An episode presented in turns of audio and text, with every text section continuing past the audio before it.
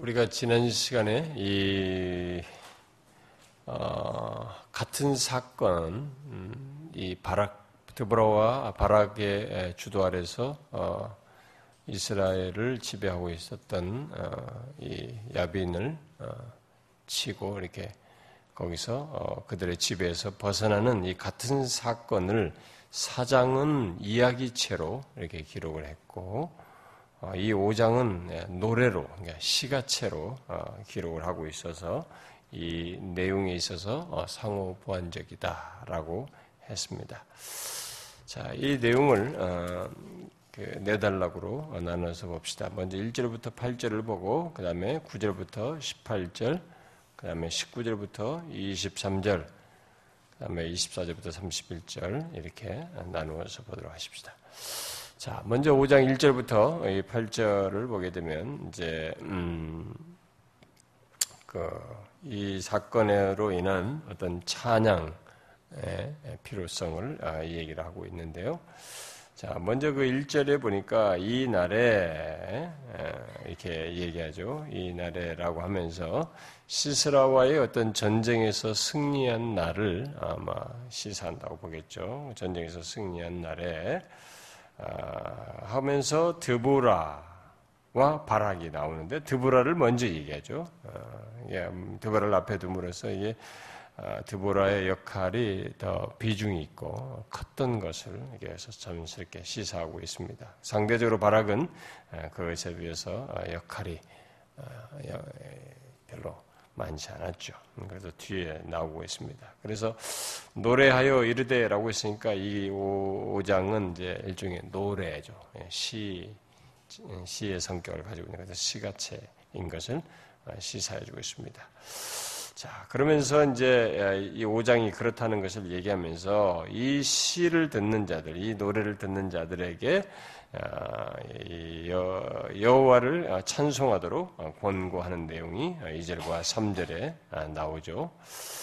아, 이스라엘의 영성자들이 영소라 있고 백성이 즐거이 헌신하신 여호와를 찬송하라 너희 왕들아 들으라 동차들아 귀를 기울이라 나고 내가 여호와를 노래할 것이요 이스라엘의 하나님 여호와를 찬송하로다. 여기서 먼저 2절에 그 2절과 3절에서 이 찬양의 어떤 이유를 먼저 2절에서 어, 말을 하고 있는데 그 찬송의 이유는 뭡니까? 온 이스라엘이 이스라엘의 전체가 이렇게 어, 하나가 되어서 적극적으로 이 하나님의 전쟁터로 부르시는 하나님의 부르심에 그들이 아, 순종했다라는 것을 찬양하고 있습니다. 뭐 이런 걸 찬양하나 이렇게 생각하죠. 그러나 이 사건이 있기 전에 이스라엘 상태를 염두에 두면 이게 지금 찬양할 내용이에요. 이게 그냥 있었 일어난 일이 아니라고 하는 것을 이 지금 어, 데보라가 이, 어, 이 노래를 하면서 이것을 어, 거론하는 것입니다. 아, 우리는 이런 이 5장에서 찬양하고 어, 거론하는 이런 내용들을 주도면밀하게 볼 필요가 있습니다. 아, 예, 아, 정말 이것을 찬양하나 이렇게 생각할 수 있는데 그렇지 않습니다. 온 이스라엘이 그동안에는 그렇지 못했어요. 그런데 지금 이런 일이 벌어진 것입니다. 이들이 전체가 다 이게 어, 전체 많은 사람들이 이렇게 함께 해서 적극적으로 하나님의 전쟁터로 부르시는 그 부르심에 응답을 해가지고 순종하여서 모였단 말이에요. 아, 이것을 아, 찬양하고 있습니다. 결국 그렇게 하신 하나님을 찬양하고 있습니다. 분명히 여기에는 이스라엘의 영솔자들이 있고 어, 백성이 헌신했습니다. 그들이 전쟁에 나섰습니다. 그러나 이 모든 일을 시작하시니까 그들을 그대로 부르신 분이 하나님이시기에 바로 그 하나님을 찬양하고 있습니다.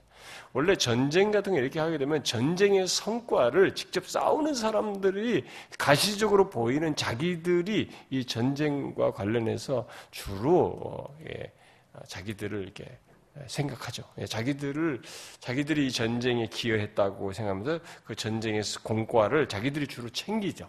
아, 그런데 우리가 이미 성경에서 보았다시피 성경에서 이 전쟁을 얘기할 때는 계속적으로 전쟁에 이 모든 걸 승패를 주신 하나님을 꼭 결론적으로 얘기하고 그것이 중요하다는 사실을 기록자들이 전면에 계속 얘기를 하고 있고 여기서도 지금 찬양의 형식으로 말하는 중에서도 바로 그 사실을 밝히고 있습니다. 그렇게 이들을 불러서 모으도록 전쟁에 나서게 하신 이 모든 일 시작하신 이가 하나님이신 것을 기억하고 그렇게 하셨기 때문에 그 하나님을 찬양하라 라고 말해요. 영솔자들이 영솔했어요. 백성들이 중교에 헌신했습니다. 그런데도 이들이 헌신을 찬양한 것이 아니고 헌신을 높이 취하기보다는 하나님을 찬양하고 있습니다. 자, 그러면서 이 기록자는 여호와를 찬양하라는 이 권면을 이제는 3절에서 자신에게 적용을 해서 얘기를 하고 있습니다. 어? 아, 이것은 이 저자가 이스라엘 공동체 전체가 함께 찬양하는 것에 만족하지 않고 자신의 개인적인 찬양을 이렇게 거기에 더하고 있는 것입니다. 어, 다른 사람은 모르지만 이 기록자는 지금 자신이 이런 경험을 하는 것에서 이스라엘 공동체가 함께 찬양하는 것으로도 부족하네. 자기 개인에게 밀려오는 감출 수 없는 그것으로 만족하지 못할 뭐더 하나님을 찬양하고자 하는 이 개인적인 찬양을 여기 덧붙이고 있는 것입니다. 그러니까 우리가 신앙생활 하면서도 어, 어떤 사람들이 이렇게 다 똑같이 똑같지가 않아요. 어떤 사람은 그것에 대해서 이렇게 찬양하고 우리가 함께 찬양하자 함께 다 부를 때 같이 찬양하고 함께 하나님께 감사하는 이런 정도 있지만 그들 중에 어떤 사람은 그것으로도 부족한 거예요. 자기 자신이 더 하나님 앞에 그것을 진심으로 감사하고 싶고 찬양하고 싶은 마음이 있는 것이죠. 이거예요. 그래서 똑같지 않습니다. 하나님께 대한 우리의 신앙의 반응과 이런 것은 달라요.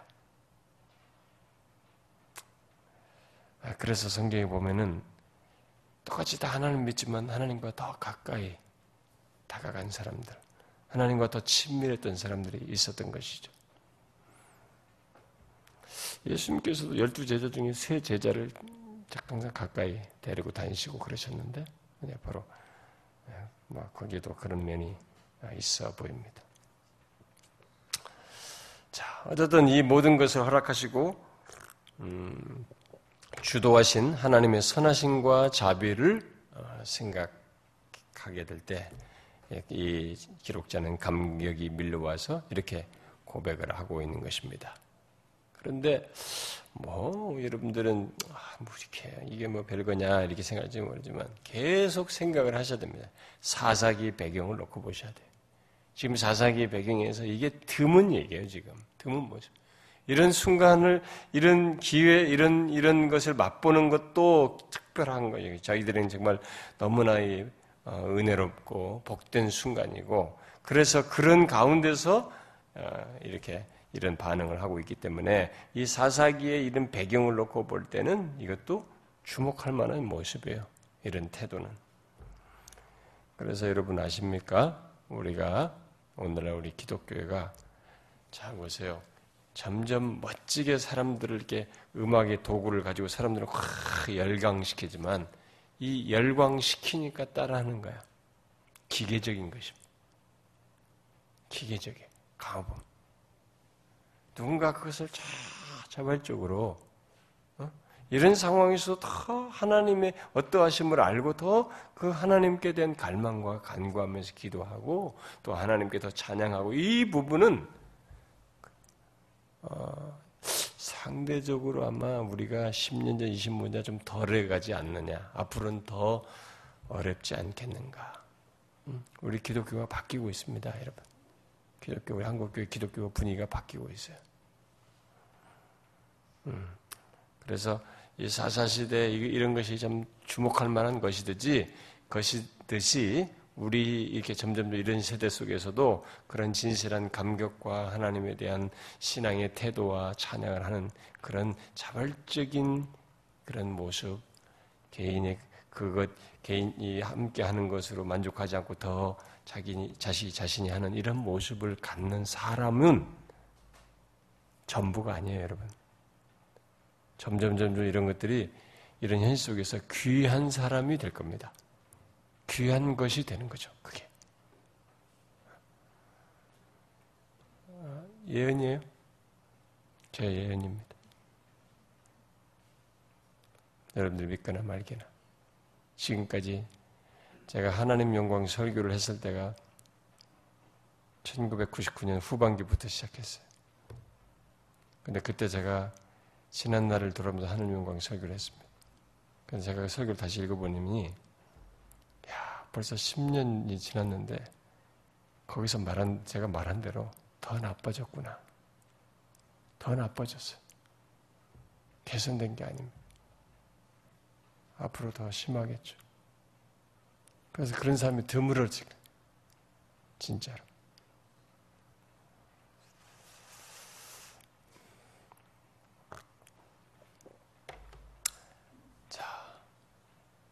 계속되는 내용에서 그 4절과 5절에서 왜 하나님을 찬양해야 하는지 아, 그 이유가 계속 덧붙여지고 있는데요. 그것은 이스라엘 하나님 여호와가 뭐예요? 오셨기 때문이에요. 이스라엘 백성들을 향해서 오셨기 때문입니다. 그걸 지금 찬양하는 겁니다. 아, 우리는 여기서 주목해야 됩니다. 이것을 이 기록자는 중요한 찬양의 내용으로 이유로 말하고 있습니다. 음? 아, 이스라엘 하나님 여호와가 이 영적으로 망가져 있는 이 황폐 이방인의 지배받고 있음에도 그걸 그런 걸 대수롭지 않게 지나고 있는 이 자사기 이 시대에 이 바라게 시대에 오셨어요. 그걸 찬양한 것입니다. 곧 이스라엘의 하나님이 오셔서 도와주셨기 때문에 그들이 승리할 수 있었던 것이에요. 그래서 그렇게 오신 하나님을 중요한 찬양의 내용으로 말하고 있습니다. 이유로 말하고 있습니다. 자, 바로 그러면 바로 하나님께서 어, 자기 백성들을 돕기 위해서 어, 세일에서 오셨다라고 했는데 아, 뭐 사절의 얘기죠. 어, 세일에서 오셨다고 했는데 아, 그러면서 이제 5절에 하나님이 신의 산에 이렇게 현현하셨던 것, 어? 신의 산에 현현하셨던 것을 상기하면서 하나님의 오심을 말하는 가운데 지금 자기들이 어, 현재 체험한 이 승리가 과거 하나님께서 주의 백성들에게 베푸셨던 그 은혜를 기억하게 하는 그런 승리, 그런 하나님의 오심, 자기 백성들에게 그때 그렇게 하셨던 것처럼 오신 것이라고 이 얘기를 하는 거고 있습니다. 그러면서 출애굽 사건과 이 가난 정복 사건을 이렇게 빗대면서 이 얘기를 하고 있는 거예요. 자, 계속 생각해야 돼요. 우리가 4장에서 이미 이야기처럼 내용 다 알아요. 그런데 이 5장에 이런 식의 찬양으로 이렇게 말을 했을 때, 노래로 말했을 때, 여기에는 이 4장의 사건이 이 사, 여기에 이, 이것이 신자들에게는 어떤 성격을 가지고 있느냐, 얼마나 이것이 우리에게 중요한 문제이고 감격할 만한 내용이냐라는 것을 이렇게 우리를 하여금 이면적으로 보게 해주는 것입니다. 이런 게 있잖아요. 어떤 사람은 자신의 인생 속에 이런 어떤 뭐 일이 있어요. 뭔가 좀 자신에게 좀 무슨 어떤 변화가 생기고 하나님께서 도우시고 뭐 어떤 일이 있어요. 근데 어떤 사람은 아, 하나님이 이렇게 하셨다고 이게 진짜 서술 정도에서 끝나는 거지. 예, 지식은. 어떤 사람은 서술만으로 인정만으로 안 되는 거야. 자기가 하나님이 내게 오셨다고. 내 인생의 이 순간에 하나님께서 이렇게 이렇게 이렇게 하셨다고. 이렇게 하신 하나님은 이러신 분이시라고 자기가 그것을 다시 이렇게 찬양한다고. 다르죠, 여러분? 앞에 서술적인 용어로 표현으로 말하는 것하고 그것을 넘어서 이렇게 말하는 건 또 다르잖아요, 여러분. 음? 그래서 이 똑같은 사건은 사장과 오전 이렇게 양면으로 이렇게 말을 한 것을 통해서 우리에게는 교훈이 이면적으로 중요한 교훈을 주는 것입니다. 하나님께서 행하신 것에 대한 우리 삶 속에서 행하신 것은 오장 같은 반응은 우리에게 있어야 되는 거예요. 사장처럼 이런 사실이 있다고 하는 사실을 인정하고 이런 기술을 하는 것, 이 정도로 것이 아니라 오장 같은 이런 고백과 감사와 감격이 있어야 되는 거죠. 그 말은 뭐냐면 그런 하나님의 행하심에 대한 생생한 인지와 어? 그것을 찬양하고 싶을 정도로 중요하게 여기는 신앙적인 반응이 있어야 된다는 것을 우리에게 시사해 주는 거예요. 그냥 뭐 똑같은 얘기 뭐 할 일 없어 두 개 썼느냐 이게 그게 아니란 말이에요. 계시적으로 우리에게 줬을 때는 그런 것 속에서 하나님의 이런 행하심을 우리로 하여금 깨닫고 반응하도록 하는데 뭔가 아, 아, 교훈을 하고 있는 것이죠. 음. 그래서 이 5절에 5절은 하나님의 현현으로 있게 된 이 초자연적인 현상을 이렇게 말을 해주는데 뭐 어, 지진이 나서 땅이 흔들리고 음? 뭐 그렇잖아요. 음? 진동하고 땅이 진동하고 폭풍이 일어서 하늘에서 물을 퍼붓는 뭐 이런 일들이 있게 된. 그리고 산들도 진동한다라고 했습니다. 자, 하나님께서 오셨을 때, 임하셨을 때, 이런 현상이, 예, 초자연적인 현상. 그러니 이런 하나님 앞에서 누가 감히 대항할 수 있겠어요? 어? 인간이 거기서 뭐, 뭘 어떻게 하겠어요? 지금 여기서도 지금 보니까 이, 어, 이, 이런 초자연적인 것을 뭐, 하늘에서 퍼부는 이런, 이, 아마 임하심 속에서 이런 일이 아마 있었다고 볼 때, 어, 뒤에서 이제 그런 내용이 나옵니다만은 어뭐 뒤에 뭐 어 이 이게 불 병거가 어, 이게 안 되는 거예요. 철병거가 못 다니게 하는 거지. 퍼부어가지고 질퍽거리면은 빠지잖아 요. 뭐 이제 여기서는 5장에서는 그런 것까지 이렇게 구체적인 묘사가 있는 걸 볼 때, 우리 4장에서는 그런 구체적인 내용이 또 진술 안 되는데, 여기서 보완적인 그런 내용이 있는 것이. 그러니까 하나님께서 그렇게 하심으로써 임하신 거죠. 이들의 도우신 것입니다. 그러니까 뭐 이게 철병거가 밖에 빠져버리면 뭐예요? 어, 힘을 못 쓰지 않습니까? 뭐 이런 일들이 있었던 겁니다. 자, 그래서 이런 현상이 있으면 아, 이제 뭐 이 땅이 진동하고 막 이런 초자연적인 현상이 있으면 일반적으로 그 이런 초자연적인 현상을 보게 되면 하나님을 알지 못하는 사람은 어디에 주목하냐면은 대체적으로 그런 초자연적인 현상, 이 자연 세계 이런 것에 주로 집중을 해요. 시간이 지나면 그래서 그런 그것이 있었던 자연 그리고 그것이 있었던 그 자리 그 다음에 그것이 있었던 그때의 현상 뭐 이런 것을 가지고 폭풍의 신, 어? 무엇의 신, 뭐 이렇게 이들은 그 자연을 가지고 이제 그걸 어, 숭배를 하는 거죠. 그걸 신으로 이게 이입시켜 가지고 신으로 연결시켜서 어, 숭배를 하는 거예요.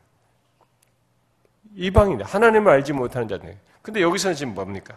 이런 것을 얘기하면서 뭐예요? 우리에게는 익숙한 내용이에요. 그러나 세상이 사람들이 그렇게 반응을 안 하고 있기 때문에 이 기록자가 이런 것을 이렇게 굳이 찬양의 내용으로 말한 것을 통해서 우리가 더, 아, 너무 당연시 여겼고, 그러면서 내가 찬양의 내용조차도 생각지 않았던 것을 우리는 한번 다시 이렇게 상기를 해야 되는 거죠. 하나님을 믿지 않는, 인정치 않는 사람은 뭐겠어요? 이런 것은 자연현상을 숭배한다고요. 그래서 자연현상과 시, 어떤 거기다 우상을 신을 연결해 가지고 그것을 숭배한단 말이에요. 그런데 여기 이 시인은 뭐예요? 자연이 아니라 자연을 창조하시고 주장하시는 하나님을 찬양하고 있습니다. 여러분과 제가 자연이 아니라 창조주 하나님을 섬기는 것의 복됨과 이것의 특권을 여러분 아시고 있어요? 여러분들 중에 어, 여기 어른들 중에도 예수 믿기 전에는 뭐 섬겼어요? 뭐 섬겼습니까, 여러분? 다 다른 거 섬겼다고요. 어, 우리 어른들, 옛날 어른들 말이죠. 아침에 물 떠놓고 말이죠. 흰옷 입고 말에 빌고, 응? 귀신 섬기고 말이죠. 어, 이런 자연을 섬겨. 지금도 그 자연에 그 어디 우리 절간에 가는 뭐그 돌덩어리 그거 만지면 무슨 효염이 있다고 그 하도 만져도 다 달았어요. 그런 걸 이렇게 사람들 거기에 뭔가를 예, 의미 부여를 하고 말하죠. 신앙심을 둔다고. 근데 지금 이 기록자는 그 모든 것을 주장하시는 창조주 하나님을 찬양. 지금 사사기의 배경을 놓고 보면 이것은 또한 너무 당연한 것인데도 찬양의 내용이 돼요, 지금. 찬양의 내용이 돼야 되고. 그들은 엉뚱한 것들을 심니다. 네? 바알 말이죠. 풍요, 다산 말이죠. 폭풍시. 그래서 우리가 지금 어, 창조주 하나님을 이게 자연을 숭배하는 것이 창조주 하나님을 믿고 있다는 것은 우리가 굉장한 복과 특권을 지금 누리고 있는 것이에요. 응? 여러분들이 그런 조건에 있다는 것이.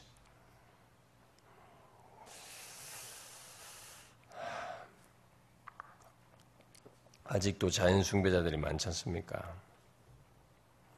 자, 그러면 하나님께서 오셔서 이스라엘 백성들, 어, 이스라엘 백성을 도우시면서 어, 도우셔서 어떤 구체적인 일을 여기서 하셨다는 것인가? 음? 어떤 구체적인 일이 있었, 있었다는 거예요. 이 기록자는 어? 그 하나님이 오셨다 이게 세일에서도 오셔가지고 뭐 이렇게 막 이런 진동하고 뭐 이런 일도 하셨는데 사실상은 잘 보면 뒤에 내용에서 이제 어? 뒤에 이제 8절 같은 예, 7절 이렇게 예, 7절 같은 내용에서 지금 시사를 하고 있습니다만은 하나님이 그렇게 오셔가지고 이스라엘 백성을 돕기 위해서 구체적으로 하신 일이 무엇인가? 어? 이스라엘을 도우시, 도우시, 도우시기 위해서 어떤 구체적인 일을 하셨는가를 얘기하는 가운데 그 내용이 뭐예요? 이 기록자는 하나님이 이스라엘 백성들을 도우시기 위해서 오셔서 구체적으로 한 행동으로 드보라의 출현을 얘기합니다.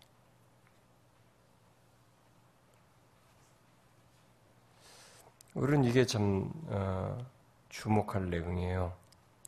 드보라가 여기에 등장하게 된 것이 하나님께서 이스라엘을 돕기 위해서 세일에서 오신 것의 실제적인 현상으로 이 얘기를 하고 있습니다. 그게 지금 6절부터 8절 얘기예요. 자, 우리는 하나님의 구체적인 역사가 바로 자기 백성들에게 함께, 예, 그 자기 백성들에게 함께 하시는 그 구체적인 역사가 사람을 통해서 역사하시는 것으로 말하고 있는 이 내용을 주목할 필요가 있습니다. 자, 사사시대는 아, 그것이 아주 극명하게 이렇게 드러내는 이것을 극명하게 드러내는 그런 시대죠. 하나님께서 자기 백성들에게 오셨다. 자기 백성들을 위해서 도우시게 오셨다고 하는 것을 어떤 식으로 드러내냐면 사람을 보내셔 사람을 일으킴으로, 사람을 세우는, 구원자를 세우고, 구원을 위해서 어떤 사람을 일으키시는 것. 바로 그것이었어요. 그래서 그것이 없을 때와 비교해 보면 사람을 이렇게 세우신 것이 하나님의 하나님이 함께 하심의 구체적인 역사라고 하는 것을 여기서 말해주고 있습니다. 자, 그러면 여러분들이 이제 그런 맥락에서 사사 시대를 놓고 보면 이제 그게 그 그럴 때와 그렇지 못할 때가 너무 차이가 나고 그러다가 이 사사기 시대 후부분에 아주 흥미있는 표현이 있죠. 엘리 시대에 사무엘이 등장하기 전에 이제 사무엘이 등장할 그때 하나님께서 사무엘 사무엘상에서 어, 얘기하시죠. 여호와의 말씀이 희귀하다 그러죠. 여호와의 말씀이 희귀하다는 거예요. 자, 그게 뭡니까? 하나님 근데 여호와의 말씀이 희귀한데 거기서 사무엘을 일으키심으로써 하나님이 그 백성들을 도우시기 위해서 오시고 말씀하시는 것, 그 희귀했던 말씀이 다시 있게 되는 것으로 이 얘기를 하는 것입니다. 그러니까 사람을 일으켰어요. 그 하나님을 도우시는 것, 그 구체적인 도우시는 역사를 사람을 세우시는 것으로 얘기를 했어요. 그래가지고 그를 통해서 하나님 희귀했던 여호와의 말씀이 다시 그들에게 있게 되는 것, 그것으로 드러냈습니다. 여기서도 지금 예,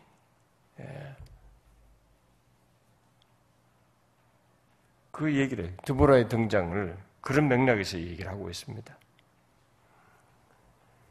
그래서 지금도 우리는 하나님이 함께 하심의 구체적인 역사에서 구체적인 역사로서 하나님의 사람을 세워달라고 구하셔야 합니다. 이걸 여러분들이 아셔야 합니다. 한국 교회가 많고 무슨 성도가 많고 무슨 목회자가 많은가 무슨 이거 가지고 얘기할 얘기가 아니에요. 엘리 시대도 성막 있고 엘리라는 사사가 있고 뭐 사람이 있고 거기서 제사장들 있었고 라위 사람들 다 있고 다 있었어요. 다 있었어요. 그런데 여호와의 말씀이 희귀한거든요. 여기서 이것이 이 드보라가 등장하기 전에는 하나님이 이렇게 임하셔서 그들이 함께 하시는 구체적인 행동을 그 이전에 없던 환경이었거든요. 그런데 드보라를 세워서 그 일을 하시고 있는 거예요. 세일에서부터 오셔서 그들을 위해서 일하시는 것에 구체적인 행동으로서 한 게 뭐냐면 드보라를 일으킨 거예요. 그 지금 말하는 거 여러분들 잘 이해하셔야 됩니다. 여러분들 이 부분에 눈을 뜨셔야 합니다. 우리가 다음 세대를 생각해서라도 하나님이 우리에게 함께 하시는 구체적인 역사로서 하나님의 사람을 세워달라고 구해야 됩니다. 정말로 구해야 돼요.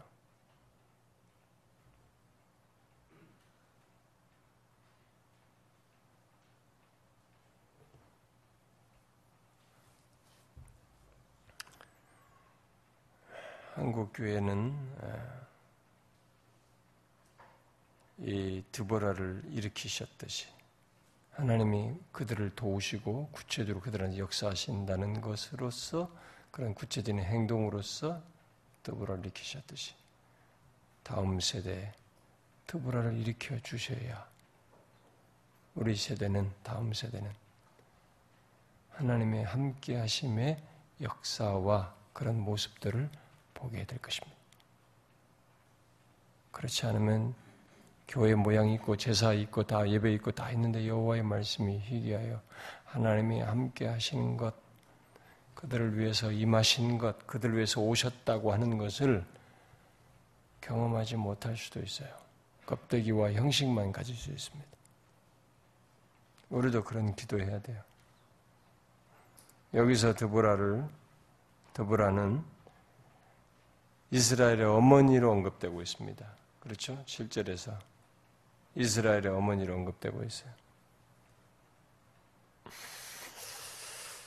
그러면서 그녀가 이스라엘의 어머니의 모습으로 어, 어, 드러내기 어머니로 이스라엘 어머니로 어, 드러, 이, 드러나기 전과 후에 이 이스라엘 백성들의 형편을 대조하고 있습니다. 그래 진짜 하나님이 이스라엘 백성들이 오셔서, 오셔서 행하신 구체적인 일이 진짜 드보라의 등장과 관련되어 있다는 것을 알 수 있어요. 왜냐하면 그가 이스라엘의 어머니로서 등장하기 전과 후 사이에 너무 다르거든요. 여기 거기서 지금 여기 나오는 거예요. 이스라 분명히 드보라가 이스라엘의 선지자로서 이게 모든 사람들에게 아마 인정받았던 것으로 보이죠. 그래서 이스라엘의 어머니로 언급되는 것이죠.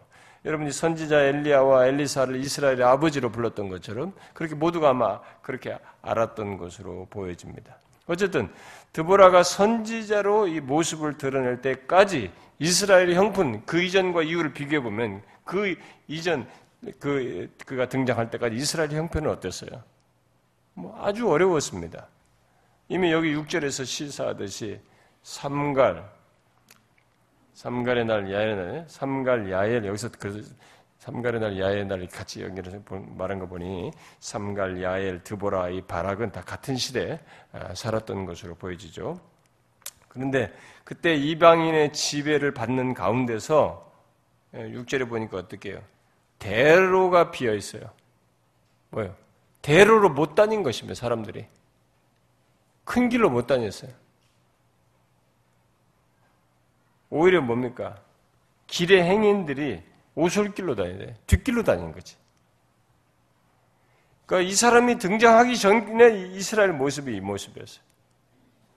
그래서 하나님이 세일에서부터 오셔서 이들 구체적으로 도우신 일이 드보라의 등장이라고 하는 것을 이 내용 속에 지금 보고 있는 거예요.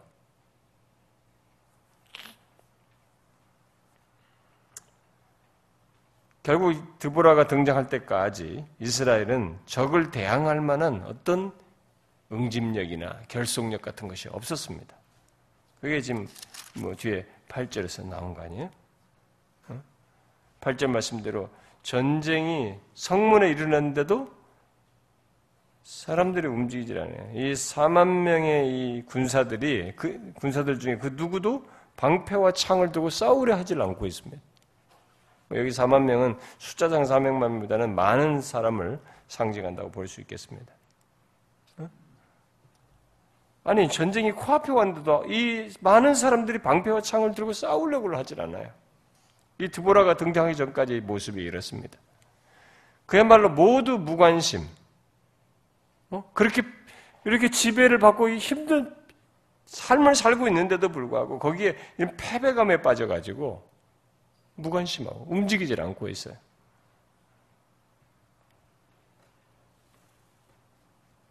그런 이스라엘을 드보라가 일으키는 거죠. 이스라엘 백성들을 하나로 결속시키는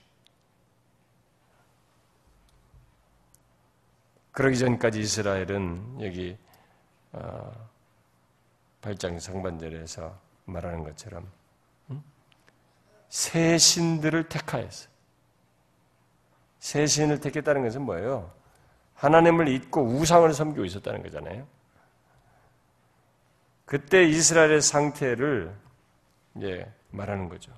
그런 우상을 섬기 하나님을 잊고 우상을 섬길 때 조건이 그럴 때에 그때에 그러니까 그때 전쟁이 성문에 일어서도 이스라엘 백성들이 의욕이 없어요. 패배감에 빠져가지고 뭐 애착이 없는 겁니다. 이런 모습이에요. 이런 것을 통해서 우리가 뭘 좀 배울 수 있습니까? 여러분 우상을 섬김으로써 하나님에 대한 믿음을 잃게 될 때 더 잘 살 것 같죠? 진정한 것에 대한 의욕을 잃어버려요. 모조적이고 가짜에 대해서는 의욕이 넘칠지 몰라도 진정한 것에 대해서는 의욕을 잃어버려요. 삶의 의미나 삶의 가치나 그리고 바른 것에 대한 바른 가치관 그리고 옳다 여기는 것에 대한 행동 욕구가 안 일어나요. 응? 여러분 아십니까? 이걸 아셔야 됩니다. 아, 나 지금 요즘 내가 직민해. 나 전문적 같이 어울려서 막이 어, 세상 즐기고 막 그런 그쪽으로 지금 욕구가 돌 뿐이지. 여러분 아셔야 됩니다. 하나님으로부터 하나님을 잊고 떠나 있을 때 우리가 다른 거 하나님 대신 다른 것들을 쫓고 있을 때 우리에게 나타나는 현상이 바로 이런 현상이에요. 자기 코앞에 위기가 와도 옳다고 여기는 것, 바르다고 하는 것에 대한 의욕이 안 생겨요.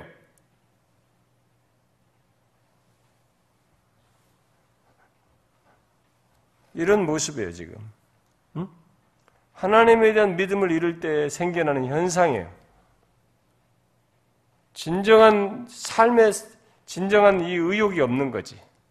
엉뚱한서 모조적인 것에나 더 의욕이 있는 거예요. 그래서 옳다고 하는 쪽에서 죽어 있는 거예요. 믿음을 잃어버리니까 진정한 생명을 얻는 길, 어? 거룩으로 가는 길, 그리고 옳다 여기는 것에 대한 행동의 의욕, 이런 것들은 안 생겨요. 그냥 계속 세상적인 것만 막 계속 욕구가 생기는 거예요. 그러니까 자기는 세상적 욕구가 계속 있으니까 이게 지금 자기가 정상적으로 생각을 하고 지금 뭔가 삶의 생기를 가지고 있다고 생각이 돼. 근데 더 살아보면 알아요. 죽으라고 가봐야 소금물 먹는 거 똑같아요, 여기는. 나중에 가면, 하, 그렇게 내가 쫓아왔는데, 이렇게, 이렇게 인생을 여기에 투자하는데, 이렇게 남는 것이 없는가? 내 인생은 왜 이렇게 황폐한가 말이지.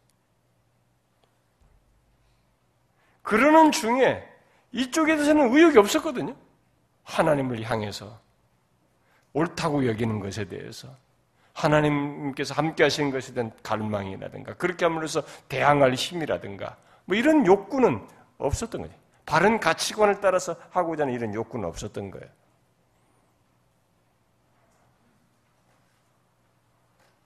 잊지 마셔야 됩니다, 여러분. 하나님을 잊고 그에 대한 믿음을 잃게 되면 여러분들이 보이는 의욕은 모조품에 대한 의욕입니다. 소금물 열심히 마시는 것과 같은 것입니다. 근데 그걸 일찍 깨달으면 좋은데요. 이 젊었을 때는 그게 안 깨달아져요. 이 젊었을 때는 막 현재 나를 이렇게 움직이고 내, 내가 하고 싶은 것을 한다는 것에 굉장히 의미를 두기 때문에 그거 아, 엄마 아빠는 다 해봤잖아 이런 얘기인 거예요. 어? 다 해보고 한다는 거지. 그 해봐서 아닌 것을 교훈 없는 좋은 교훈 들은 데인데 아니래. 나도 경험해보고 결정하게 돼. 그래서 인간은 똑똑한 것 같지만 시간을 잡아먹어요. 인생을 허비합니다. 그러면 가운데서 이렇게 옳다고 여기는 것에 대한 의욕을 발휘하지 못하면 이런 패배감을 이쪽 한편에서는 패배감을 가지고 살아가는 거지. 이 부분에 있어서만큼은 죽은 자처럼 시간을 보내는 어리석은 일을 하게 됩니다. 얼마나 안타까워요. 부모 된 사람들은 다 자식들을 보면서 다 그 생각하죠. 너무 안타깝고 답답하고 자식들 보면서.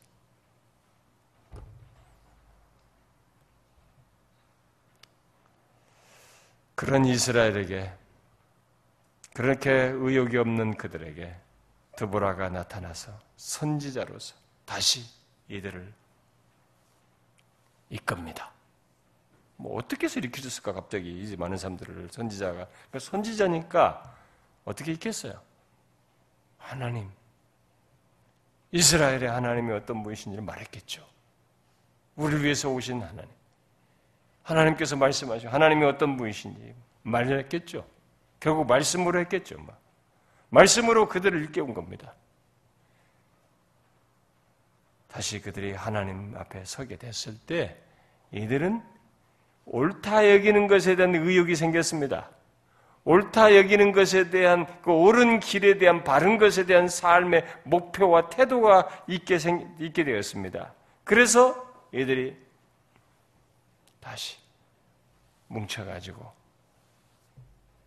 의욕이 없었잖아요. 코앞에 왔는데도 안 움직였잖아요.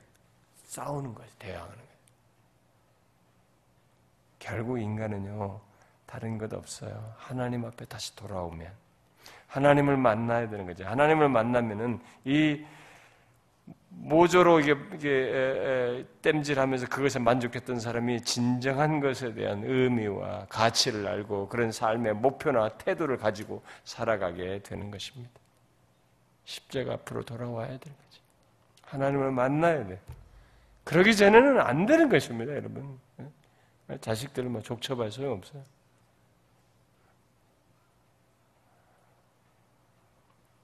부모들은 애달은 거지. 하나님, 큰 일이라도 안 해주십시오. 저렇게 막무가내인 저들에게 정말 악한 자에게 넘어지지 않게 하시고, 인생이 돌이킬 수 없는 후회가 될 그런 경험에 되지 않고, 그런 미끄러짐이 없도록 보호해 달라고. 부모들은 속, 속을 태우면서 기도하는 거죠.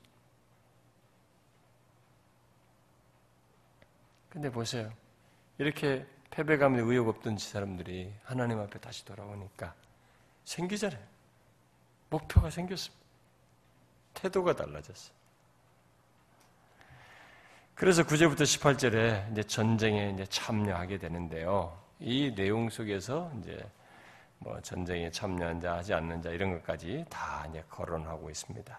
자, 이 기록자는 이어서 하나님께서 나타나신 그 현현하신 특징으로 사람 바로 드보라를 세워서 이스라엘을 도우신 구체적인 어떤 역사와 함께 전쟁의 구체적인 내용을 이어서 설명을 하는데요. 언급을 하는데 자, 드보라는 앞에 2절에서 말을 이미 했었는데요.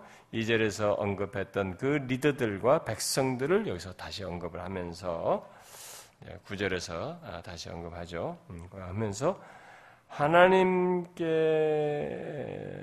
그서 이 여러분 구절 보면 내 마음이 이스라엘의 방백을 삼으면 그들이 백성 중에서 즐거이 헌신하였으니 여호와를 찬양하라. 라고 하면서 아, 다시 그들의 일치된 마음을 갖게 하신 이런 하나님을 또 찬양하라고 합니다. 그러니까 이들이 그렇게 없던 행동을 했으니까 야 저들이 참 귀하다 이렇게 생각할 수 있는데 그렇게 서로의 마음을 모아서 의욕을 갖게 하시고 한 마음에 대해서 이들이 일어나게 하신 그 하나님을 찬양하라고 말하고 있습니다. 우리가 배워야 됩니다. 이거 배워야 돼. 한국 교회가 놓치고 있는 게 이거예요. 안 하던 사람이 뭘 하면 와, 이 사람이 귀하다고 이 사람에게 너무 집중해. 이 사람의 헌신을 너무 높입니다. 여러분, 하나님을 향한 거룩한 쪽에서의 하나님의 역사를 향한 움직임, 이런 변화는요, 그렇게 하신 하나님이 계신 겁니다.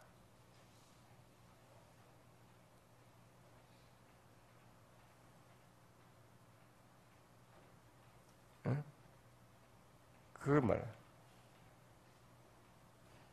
드보라가 리더십을 발휘하기 전에 아, 이스라엘의 이 남자들 군인들은 장정들은 손을 놓고 있었어요.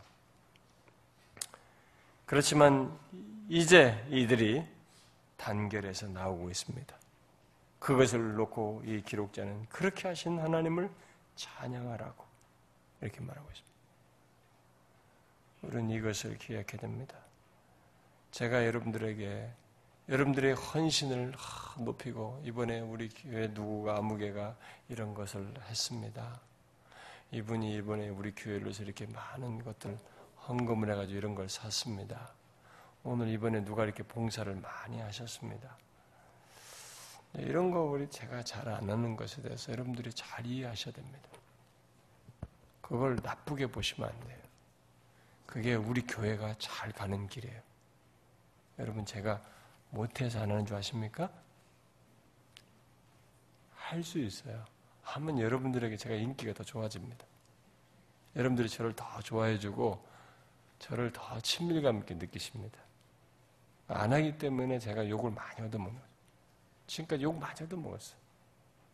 목사님 너무 뭐 차갑다는 등, 뭐 관심이 없다는 등, 무슨 뭐 사랑이 없다는 등 하나님이 다 아시니까 뭐 가야 되겠습니다만은 하여튼 좋지 않은 소리 다 들었어요.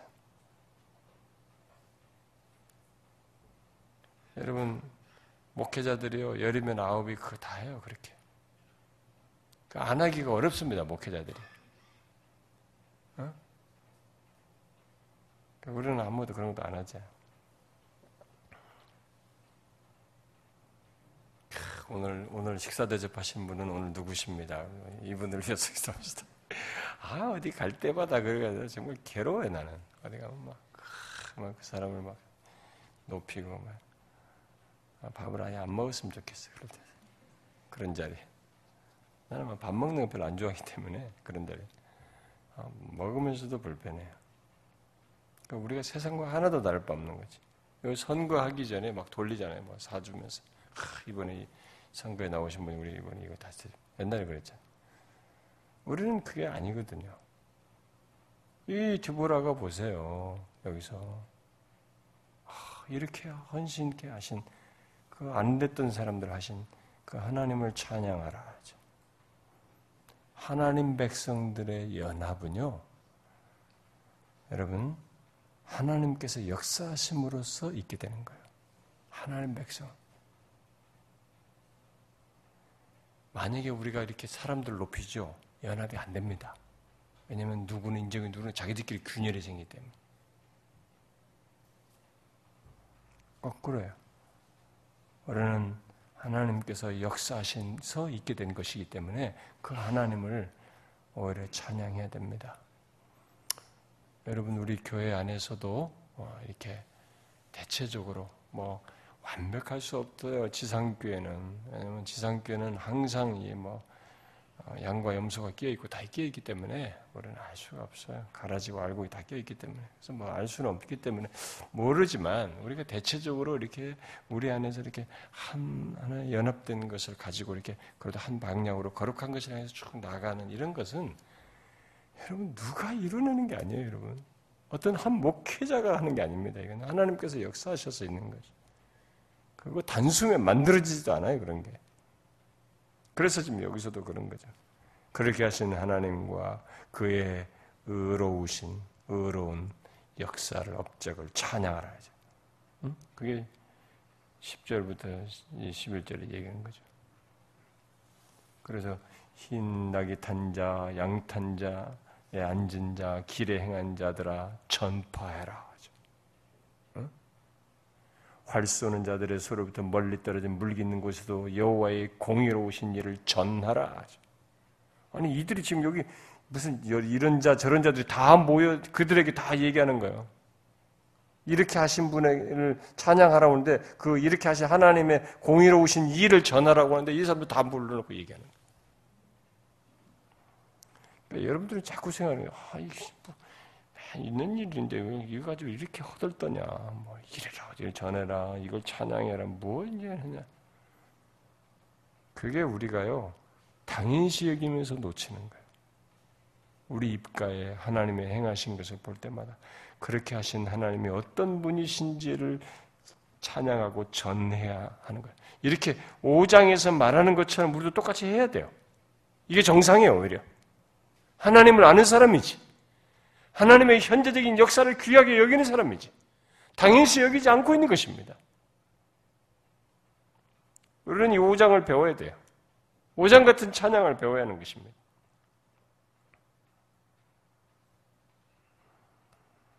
여기 이 기록자가 말한 게 뭡니까? 여기 뭐 무슨 무슨 어떤 자들 어떤 자들 말하는 게 뭐예요? 여기 뭐 신나게 탄 자들, 낙이 신나기가 드물대요. 거의 없대요. 아마 이제 이런 거 보면 이제 자기들 보면 이제 더 드문 거잖아요. 그러니까 상류계층들이 주로 탔다는 뭔 얘기 아니겠어요? 어, 우리가 뭐 다 저기 어, 프라이드 아방 때 이런 거 타는 거 아니잖아.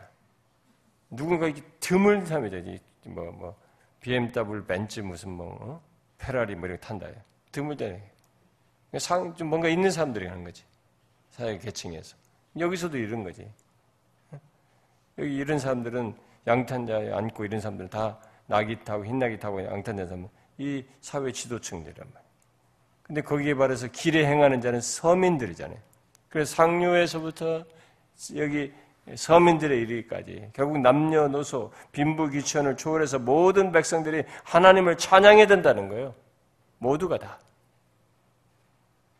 이 기록자에게 있어서는 그렇게 모두가 하나님 앞에 찬양할 내용으로 여기는 거예요. 왜? 하나님께서 이루신 구원이 그만큼 위대하다는 거예요. 여호와의 공의로우신 일이 너무 크다는 거 이게. 여호와의 공의로우신 일이 이게 가벼운 얘기가 아니라는 것입니다. 위대하다는 것이.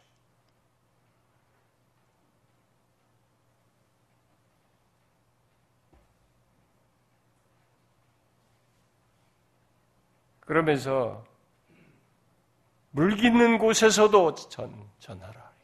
물 깃는 곳에서도. 그러니까 하나님에 대한 이 경배와 찬양이 어떤 공적인 자리에서만이 아니라 이렇게 일상 속에서도 찬양해야 된다고 얘기하는 것이.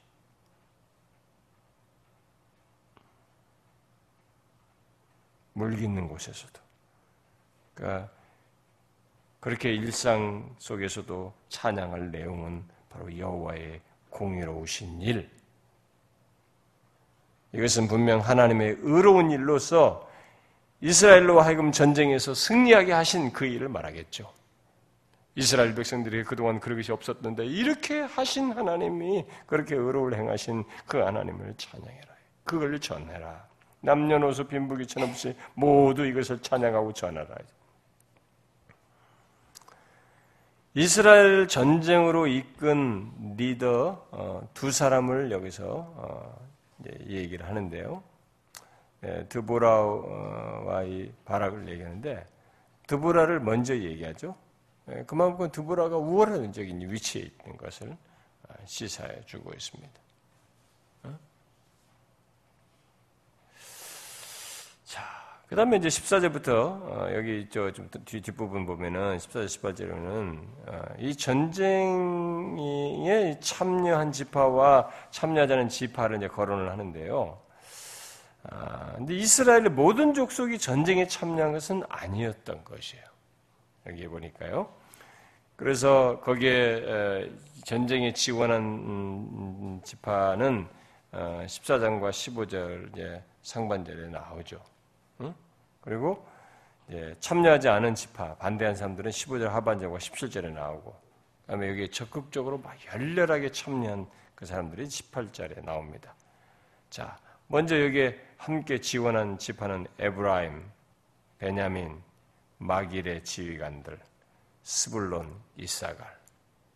네, 18절에서는 이 스불론인이 죽음을 무릅쓰고 목숨까지 아끼지 않고 아, 참여했다고 얘기하죠. 그 다음에 여기에 참여하지 않고 또 이게 아, 소극적으로 반대했던 사람은 루벤, 길르아, 단, 아셀.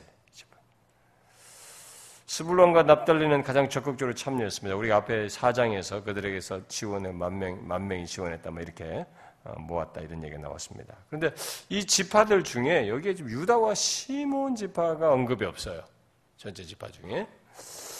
뭐 여러 가지 이유가 있다고 뭐 사람들 나름대로 상상하는데 아마 제일 멀리 남방에 있었기 때문에 지금 여기 전쟁이 벌어진 곳 제일 남방에 멀리 있었기 때문에 아마 그들에게는 멀어서 이렇게 멀리 있어서 부르지 않았던 것으로 우리가 추측할 수 있겠습니다.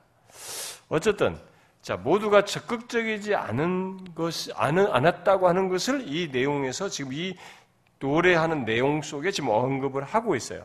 이런 내용을 놓고 보면은 여우수아 시대의 여우수아의 리더십 아래서 모두가 이렇게 다 전체 열두 지파가 다 함께 이렇게 막 해가지고 연합체를 이뤄서 싸웠던 함께 했던 이 연합체가 뭐예요? 흔들리고 있다는 것을 지금 볼 수가 있습니다. 네, 이런 것들이 이제 점점점 무너지는 거죠, 점점점. 그래서요, 영적인 이런 구심점을 가지고 있지 않고, 정말 성도들이 하나님 안에서 그들이 영적으로 이렇게 진실한 반응을, 바른 신앙의 모습을 가지고 있지 않으면 이렇게 무너져요. 그래서 지금 한국 교회가 다 분열되는, 분열되고 있는. 우리도 확답할 수 없어요. 언제 그런 일이 벌일지 몰라요. 우리 중에 어떤 사람이 그런 것을 개의치 않고 행할 수 있거든. 그건 그 당사자가 영적으로 무너져 있는 것이고 그 교회에 벌써 그런 현상이 벌어지고 있다는 것을 보여주는 것이죠. 그러니까 이들이 지금 이렇게 점점점 그런 것이 보여지고 있습니다. 자, 19절부터 23절에, 음, 자, 봅시다. 이제 그 전쟁의 결, 어, 결과가 나오면서 좀 특이한 내용이 하나가 첨가되는데요. 이제 바로 메로스에 대한 얘기가 나옵니다. 자, 여기 이 단락은 어, 그, 그 전쟁을 했던 그날의 이 전투를 묘사를 하는데, 어, 그래서 이 그 장면을 묘사하는 중에 이 노래의 어떤 절정 부분이라고 할 수 있습니다. 아, 그런데 이스라엘이 이 전쟁에서 별 어려움 없이 승리할 수 있었다는 것을 얘기하는데 그렇게 할 수 있었던 것이 뭐냐? 바로 하나님께서 이스라엘 백성들에게 개입하셨다. 임하셔서 도와주셨다. 그 때문이라고 하는 것을 여기서 말하고 있습니다. 그래서 여기서 이 기록자는 이 시인은 이 전쟁의 그, 이, 이 전쟁을 어, 떤 구도로 좀 설명을 하냐면은, 어, 이 야빈과 시스라로 구성된 이, 이 군대와 하솔의 이 대적자들과 그다음에 드보라와 바락의 이 대적 이, 이 구도로 보지를 않고 모든 가난 민족과 주의 백성의 전쟁으로 묘사를 해요. 여기서 그렇게 확대해서 묘사를 하고 있습니다. 근데 이렇게 말하는 것은 이제 사실상은 가난의 여러 나라가 싸운 게 아니에요, 지금 여기. 이 하솔 이쪽하고 지금 싸운 것이거든요. 하지 않았는데 대결 구도를 그렇게 얘기하는 거예요. 어? 모든 가나안 민족과 이스라엘 주의 백성의 전쟁으로 지금 묘사하고 있는 그만큼 이 싸움이 바로 가나안에서 가장 첨단 무기를 가진 야빈의 군대를 이기었고 그것을 이김으로써 결국 하나님께서 하나님의 백성들이 이 가나안의 이 대표가 되는 그 길을 이겼다라는 이런 차원으로 이제 설명을 하기 위해서 이런 표현을 여기서 하는 것으로 보여줍니다. 자, 아, 그런데 이, 이 싸움에서 이 가난 군대로 나오는 이쪽 팀은 대적자들은 이제 뭐 철병거를 가지고 있으니까 이 애숭이들이다. 맨날 사울로도 그동안 20년이나 지배해 왔는데다가 뭐 힘도 못 쓰고 그랬으니까 어차피 붙으면 이번 때도 정복해가지고 또 전리품을 많이 가져갈 것을 이제 생각. 벌써 전리품에 대한 꿈이 부르는 전쟁하면 전리품이잖아요. 그것으로 한 소득을 잡잖아요. 옛날 시대는 전리품에 대한 기대를 단적 가지고 있었는데 전리품은커녕 하나님께서 여기 지금 뭐 어? 어, 은은 같은 거 탈착이는커녕 20절과 21절에서 아, 말한 것처럼 뭐예요? 하나님께서 천재지변을 통해서 이 군대를 치셨어요. 그러니까 전리품을 갖지 못하게 됐습니다. 아, 그런데 이 시인이 갑자기 승리를 노래하다가 23절에서 이상한 얘기를 메로스를 저주하라. 여호와의 사자 말씀에 메로스를 저주하라라는 얘기를 하고 있습니다. 이게 뭐냐 이게? 이 이름은 성경에 이곳에만 딱 한 번 나옵니다. 그래서 이게 이것은 마을의 이름인데 정확하게 위치를 알 수가 없습니다. 어딘지는. 아마도 전쟁이 진행되고 있는 이 가나안 북쪽의 전쟁일 때 가나안 북쪽에 어떤 이 다볼산과 기손강 근처의 어떤 마을로 어, 이스라엘의 한 성읍으로 추측을 할 수 있겠습니다. 자, 그런데 이 성읍을 저주를 하는 것은 저주를 받는 것은 뭐냐면 뭐예요? 뒷구절에서 나오는 것처럼 드보라의 호소에도 불구하고 전쟁에 참여하지 않았다는 거예요. 예, 우리는 이것을 통해서 배워야 됩니다. 음, 예, 뭐 싹 빠지면 되는 게 아니에요. 하나님 백성 공동체는 그렇게 되는 게 아닙니다. 연대적인 묶여 있어요. 연대성이 있습니다, 우리는. 연대적 책임이 있어요. 아, 그래가지고 여호와의 천사가 이 성읍에 저주를 내리는 것을 내리는 그 얘기를 하는데, 그게 뭐 당연한 것으로 얘기를 하고 있습니다. 메로스는 이 전쟁에 참여하지 않은 이스라엘의 모든 성읍을 대표한다고 말할 수 있습니다. 이걸 대표로 해서 얘기한다고 볼 수 있어요. 어쨌든 이 이스라엘의 성읍에 대한 저주는 이스라엘 사람이 아닌데도 이 전쟁에 큰 공적을 세운 야엘, 야엘에 내려지는 축복과 대조가 됩니다. 뒤에 가보면 야엘은 다른 예보다 복을 받을 것이니 장막이 너는 더욱 복을 받을 것이니 이러잖아요. 그 이방인 다른 여인에게는 복이 내리는데 여기는 이게 같은 하나님의 백성인데 저주가 내려져요. 이런 대조를 지금 여기서 볼 수가 있습니다. 결국 하나님의 백성이라 할지라도 제 역할을 하지 않으면 하나님의 저주를 받는. 반대로 이방인이라 할지라도 하나님의 사역에 동참하게 되면 기생나비나 여기 라엘, 야엘처럼 축복을 얻게 된다고 하는 것을 우리가 여기서 보게 됩니다.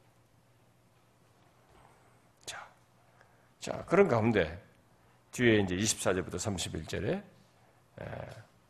여기에 이 야엘과 아, 시스라의 이제 어머니의 어떤 대조되는 내용이 나오면서 결론 31절이 나오고 있습니다.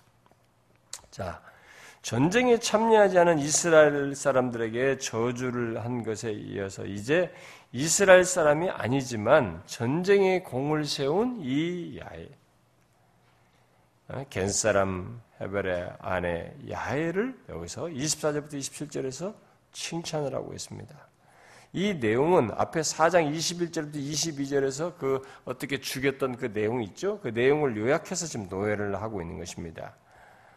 아, 그러면서 그 27절에 그가 그의 발 앞에 구부러지며 엎드러지고 쓰러졌고 그의 발 앞에 구부러져 엎드러져서 그 구부러진 곳에서 엎드러져 죽어도 구부러져가 세 번이나 나오네요. 네, 계속 지금 강조를 하네. 자, 시스라는 이 여인의 손에 죽었습니다. 그 시체가 되었어. 그런데 지금 뒤에 내용은 뭐예요? 시스라의 어머니는 이 아들이 그렇게 된지도 모르고 기다리고 있습니다. 어? 전쟁터에서 돌아오지 않는 아들을 애타게 기다리고 있습니다. 28절, 30절까지 그 애타게 기다리는 모습. 아, 전쟁은 전쟁에 참여한 이 군사들에게만 영향을 미치는 게 아닙니다. 그들과 함께한 그 가족들에게도 두고 온 그 백성들에게도 영향을 똑같이 미치죠. 그러니까 옛날 시대도 전쟁에 나가면 지금도 마찬가지죠. 막 자식, 가족들, 부모들은 다 어떻게 됐나, 우리 자식이 돌아오나, 전쟁의 결과는 어떻게 됐나, 다 뒤에서 가슴 조이면서 기다리잖아요. 그와 똑같은 현상이 여기서 보는 게 지금 어머니가 막 속을 조이면서 기다리고 있습니다. 자, 근데 시스라의 어머니는 시스라의 어머니에 관한 이 기록을 통해서 이스라엘 사람의 이스라엘 백성 사람들에게 축복한 것이 있었고요. 네, 일부 저주받은 사람이 있었던 것처럼 이방 여인들 중에서도 야엘은 축복을 받는데 이 시스라의 어머니는 이제 저주에 받는 비참하게 되는 예, 그런 장면을 대조해서 말을 해주고 있습니다. 자, 이스라엘의 어머니 예, 드보라 는 어, 여기서 승리하는 사람으로 어, 등장하게 되는데 적장의 어머니인 이 어, 적장의 어머니는 아들의 죽음을 통해서 통곡을 해야 하는 이런 장면으로 또 대비가 되고 있습니다. 그리고 이스라엘과 가나안 여인의 이 엇갈린 운명이 대조돼서 나옵니다. 자, 장막의 여인과 이 왕실에 거하는 이 어머니, 이 어머니 사이의 대조도 여기서 어, 볼 수가 있습니다. 자, 그런데 여기 시스라의 어머니가 28절에 아, 보니까 창문을 통해서 바라보며 창사를 통하여 부르짖기를 그의 병거가 어찌하여 더디오는가? 그의 병거들의 걸음이 어찌하여 늦어지는가? 이렇게 하니까 이 지혜로운 시녀들에게 안정을 시켜준답시고 아, 이렇게 이렇게 말한 거죠. 아, 노략질을 많이 가지고 올 것이다. 뭐, 노략, 여기 노략물 얻지 못하였겠습니까? 뭐 이런 식으로 위안을, 자기 위안을 아, 갖도록 해주었습니다. 그러나 이 시스라의 어머니는 그런 것에 위안을 삼으면서 예, 덧붙입니다. 30절에 뭐라고 그래? 아, 예? 그들이 그것을 나누지 못하였으랴. 사람마다 한두 천을 얻었으리로다. 어? 그러니까 이, 이, 이 시녀들의 말에 이 어머니가 이제 거기에 맞아. 어? 노략질을 얻지 못했을 리가 없지. 그것을 나누지 못했으리야. 사람마다 한두 천회를 얻었으리로다. 이 얘기. 여기 사람마다 한두 천회를 얻었을 것이라는 말은 뭐겠어요? 이게 문자적으로 말하면 이게 좀 아주 거친 얘기입니다. 이게 상스러운 얘기죠. 그러니까 이게 왕실의 어머니죠. 왕실의 어머니, 이게 어, 고매한 어머니가 아, 이더 상스러운 얘기하는 거죠. 그러니까 여자에 대한 이 비, 비하적인 이 말이 남자에게서 나오는 게 아니라 여자에게서 나와요. 더 심한 비하의 발언이 원래 아, 여기서도 그런 것입니다. 여기 의역한 겁니다. 한두 천회가 아니라고 했는데 문자적으로는 자궁 한두 개 얻는 것이에요. 응? 그러니까 뭡니까? 이 겁탈과 성적 노예로 삼아서 올 것을 생각하는. 그렇게 하면서 그런 여자들을 다 거들이고 올 것을 생각하는. 그런 식으로 아, 이 승리를 얘기한 것입니다. 하나님은 그녀의 아들의 죽음과 함께 이 어머니의 슬픔을 겪게 하시는 거죠. 이런 이런 생각을 가진 이들에게. 자, 이 전쟁과 이 전쟁으로 남겨진 가족들에게 어떤 영향이 미쳤는지 묘사한 뒤에 그런 결론을 얘기한 다음에 결론적인 어떤 소망을 이렇게 노래하는 게 바로 이제 31절입니다. 이, 이, 이 기록자가 자, 이 전쟁에서 어, 여호와를 대적하는 적과 이스라엘을 괴롭히는 적을 같이 취급합니다. 하나님을 대적하는 것과 이스라엘 대적하는 걸 함께 이렇게 하나님의 백성은 하나님과 같이 있어요. 항상 그런 엮여 있습니다. 그래서 지금 여기서 같이 얘기를 하면서 자 여기 먼저 여호와여 주의 원수들은 다 이와 같이 망하게 하시고 여기 주의 원수가 약간 모호합니다. 이 사사기 정황에서 보면은 주의 원수들이 꼭 이방인들만은 아니에요, 지금 보니까. 앞에서 보니까 저주를 어떤 사람들에게 내렸어요? 이스라엘 백성들 중에 일부에 이게 안 따른 사람들이죠. 하나님께 불순종한 이스라엘 사람들에게도 저주를 내렸단 말이에요. 그러니까 이게 지금 여기 주의 원수가 이방인들뿐만 아니라 하나님께 불순종하는 이스라엘 사람들도 어, 내포해서 말했던 것으로 볼수 있어요. 어, 자 그렇다면 이 기도는 당시 듣는 자들에게 어떤 기도예요? 상당히 두려운 기도입니다. 하나님의 불순종하는 자들에게 저주, 망하게 하시고. 그러나 반대로 하나님을 사랑하는 자, 주를 사랑하는 자들은 해가 힘있게 도둠 같게 하시옵소서. 여러분, 이 후반 그 구절이 굉장히 귀한 말씀으로 사람들이 많이 좋아하고 인용하죠. 그렇죠? 여러분들도 어디 뭐 이런 아마 빨간 줄은 다 꺼나지 않았을까. 그런데 이 후반절만 빨간 줄 긋지 말고 상반절도 빨간 줄 끄십시오. 성경은 그리심산과 아, 음? 이두 개의 산에 모여서 한쪽은 축복, 하나는 저주 같이 얘기해요. 둘다 아멘하게 하지 않습니까? 왜 저주에도 아멘하게 합니까? 이 저주를 받지 않도록 하게 하기 위해서 그렇게 하라고 하게 하는 거죠. 여기서도 같은 얘기입니다. 일단 하나님을 사랑하는 자, 주를 사랑하는 자는 해가 힘있게 두둠같이 해달라고 구하고 있습니다.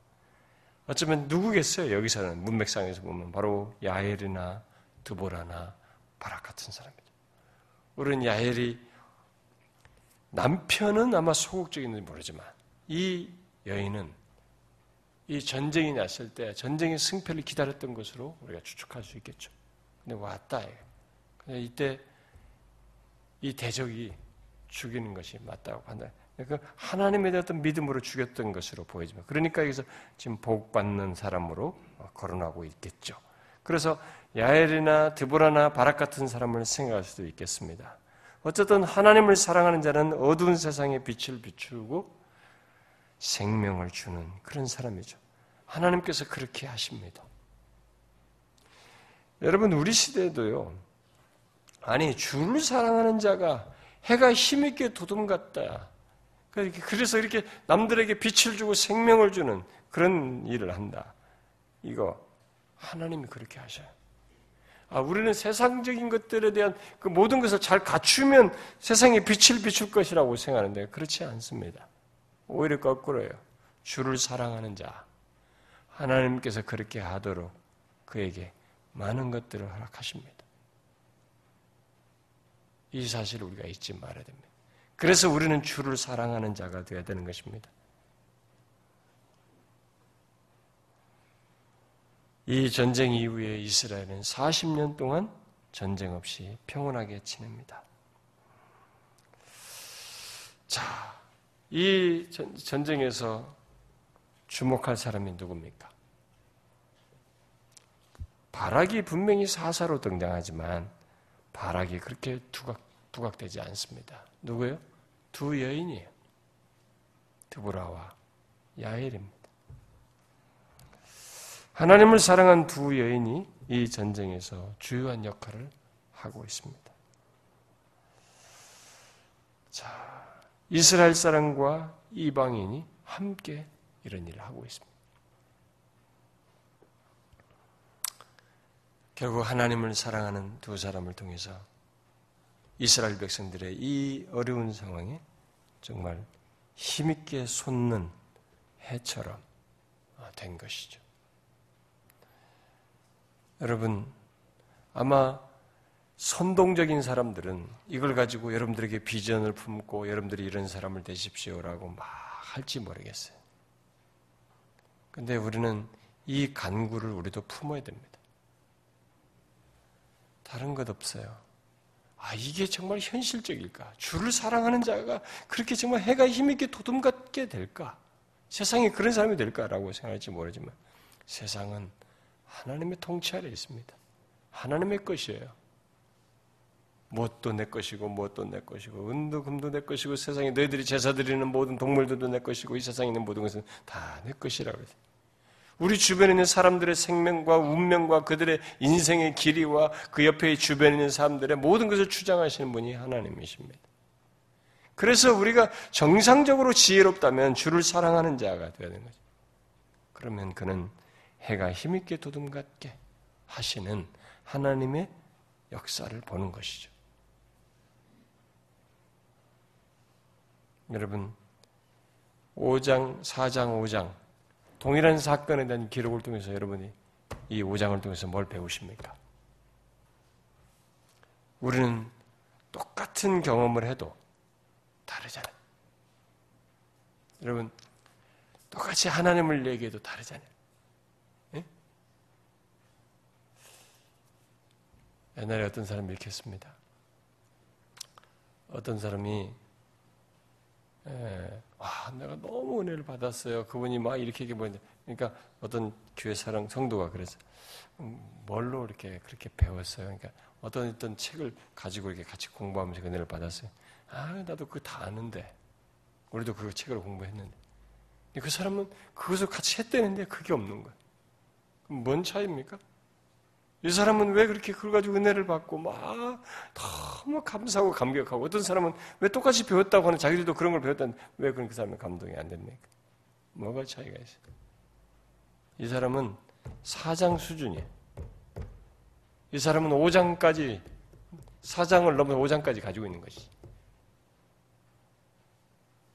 우리에게 이게 필요합니다, 여러분. 성경이 아주 중요한 샘플입니다. 이런 사건이 출애굽 사건이 있잖아요. 홍해 건넜다. 우리가 바다 건넜다는 기술만 가지고 안 되잖아요. 그렇게 건너게 하신 하나님 얼마나 엄청난 하나님입니까? 두고두고 찬양할 내용이잖아요. 묻고 싶습니다. 여러분들은 사장처럼 여러분들의 인생 속에 있는 것들을 기술하는 수준에 머물러 있습니까? 아니면 이 5장과 같은 찬양을 동시에 내포하고 있습니까? 이런 감격과 하나님에 대한 감사가 여러분들에게 동시에 있습니까? 어때요? 어떻습니까, 여러분? 여러분들의 오장이 있습니까?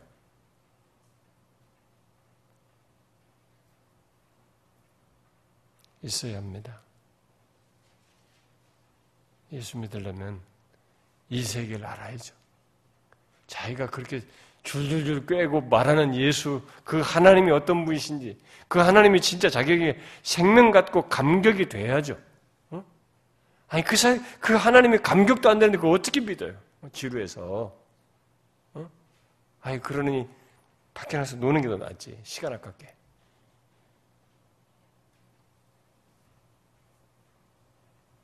저는 여러분과 제가 이 5장의 이런 감격과 찬양까지 가지고 주님을 믿는 신자가 되면 좋겠고요. 여기서 말한 것처럼 주를 사랑하는 자가 되기를 소원합니다. 음, 기도합시다.